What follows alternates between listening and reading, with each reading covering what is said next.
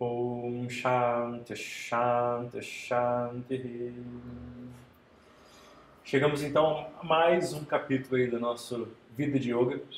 Dicas práticas de como trazer esse conhecimento de yoga, né? extrair ele do tapetinho, extrair ele do estudo de yoga e trazer ele para fazer alguma diferença realmente na vida prática. Então hoje a gente precisa falar sobre disciplina e espiritualidade. Em algum momento do contato da pessoa com o caminho espiritual, ah, ela pode ter algumas impressões que realmente não são, não correspondem de fato à realidade. A primeira delas é que apenas entrar em contato com a espiritualidade, alguns conceitos, algumas mensagens, que isso de fato vai fazer alguma diferença. Né? Muitas pessoas entram em aulas chamadas teóricas de yoga, é, que tem textos como base, é, Bhagavad Gita, é, Tato Boda, Padeshasaram, sei lá, vários. E elas ouvem o ensinamento e elas saem dali com uma boa mensagem, né? Poxa, eu ouvi um negócio muito legal. Né? Somos, na verdade, todos um.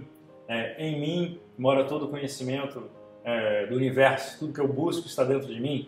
É, a minha consciência, né? o eu fundamental, é imortal, ele nunca morre, etc. E isso soa bem, a pessoa tira dali uma mensagem que ela estava precisando. E, no entanto, como que isso vai realmente ajudar na hora que a corda apertar? É na hora que ela estiver se sentindo só com ela mesma, na hora que ela botar a cabeça no travesseiro, não conseguir dormir. É, como que isso vai responder às questões fundamentais dela? Então, não vai, na verdade não vai. Tá? Então esse é um problema. Tá? Primeiro problema número um é a pessoa ter uma, uma imagem né, de pérolas de sabedoria, né? um conhecimento raso, que não, que não se sustenta frente às dificuldades que a gente enfrenta na vida.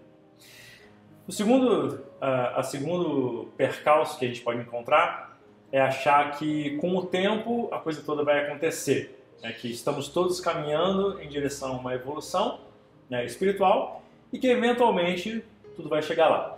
Mas é o equivalente pensar que é o mesmo que não fazer nada, né? ou então fazer o mínimo possível que isso de alguma forma vai dar algum resultado. Isso, sinceramente, você protelar o problema até não sei quando, né? Porque ah, muita gente olha do eu e fala assim: ah, iluminação, isso não é para mim, não, isso não é, uma, é para uma outra vida, né? isso não é para agora, isso, é, isso aí é para uma outra hora. Mas eu pergunto: se não é para agora, é para quando? Se não é nessa vida, é para qual? Né? Mesmo admitindo que existam outras vidas, imagina quantas vezes você não fez isso, né? Tipo, nessa vida você não lembra da outra, aí você tá assim: não, isso é para uma próxima vida.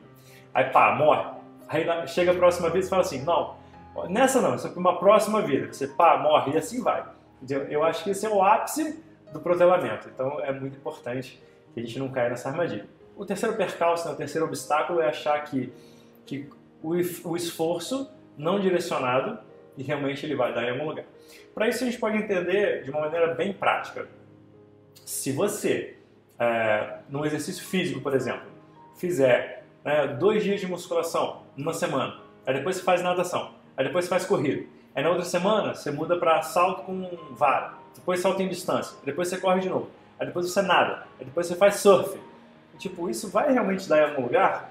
Né? Provavelmente vai dar em alguma lesão. Você nunca vai de fato evoluir com consistência em nenhum deles. Né? Talvez você saia ali, né, tenha o mérito de te tirar uh, de ser uma pessoa sedentária, uh, mas fora isso não tem muito progresso. Então, no yoga, isso então precisa ser entendido de uma maneira similar. Então, primeira coisa, o conhecimento tem que ser sólido. Você tem que entender, tintim por tintim, por que, que o yoga funciona, o que, que ele é, como que ele pode te beneficiar e como que você chega no objetivo final. Segunda coisa, o esforço tem que ser direcionado. Ele precisa ser consistente e direcionado. Então, várias coisinhas ao, ao, ao mesmo tempo não vão dar em nada. Então, mas uma coisinha por um longo tempo vai dar em alguma coisa. Então é preciso que você entenda onde você quer chegar, entenda como que você vai chegar lá e de fato tenha energia e direcionamento para você poder evoluir. No fim das contas, evolução espiritual, ela não é muito diferente de qualquer outro tipo de evolução. Físico, mental, emocional. Assim, todo dia a gente fizer o nosso melhor, de uma forma direcionada, sabendo o caminho, você vai conseguir chegar onde você precisa. Mas para isso acontecer, você precisa de orientação. Então, de novo, então, talvez a gente pode ter uma dificuldade bônus aí, né? Uma quarta dificuldade é, ah, eu tenho vários, muitos mestres. Né? Isso, isso é legal, vai ter muita informação, mas como que você vai ordenar essa informação? Como que você vai fazer aquilo trabalhar a seu favor? Né? De que maneira que você vai organizar quando dois conceitos parecerem uh, conflitantes? E muitas vezes nem são. Né? Quem que vai te explicar uh, como, como ir, o que fazer com isso, como, como tirar as dúvidas, uh, enfim, de que maneira você vai progredir sem alguém para te orientar? Então é preciso ter consistência, é preciso ter propósito, é preciso ter energia, é preciso ter alguém para orientar. Isso aí não tem discussão. Né? Todo mundo que teve uma, um, um, bom desenvolvimento e colheu os frutos desse caminho, todo mundo teve uma figura na qual se espelhar, seja qual for ela. Isso assim é muito importante que vocês entendam dessa forma, ok?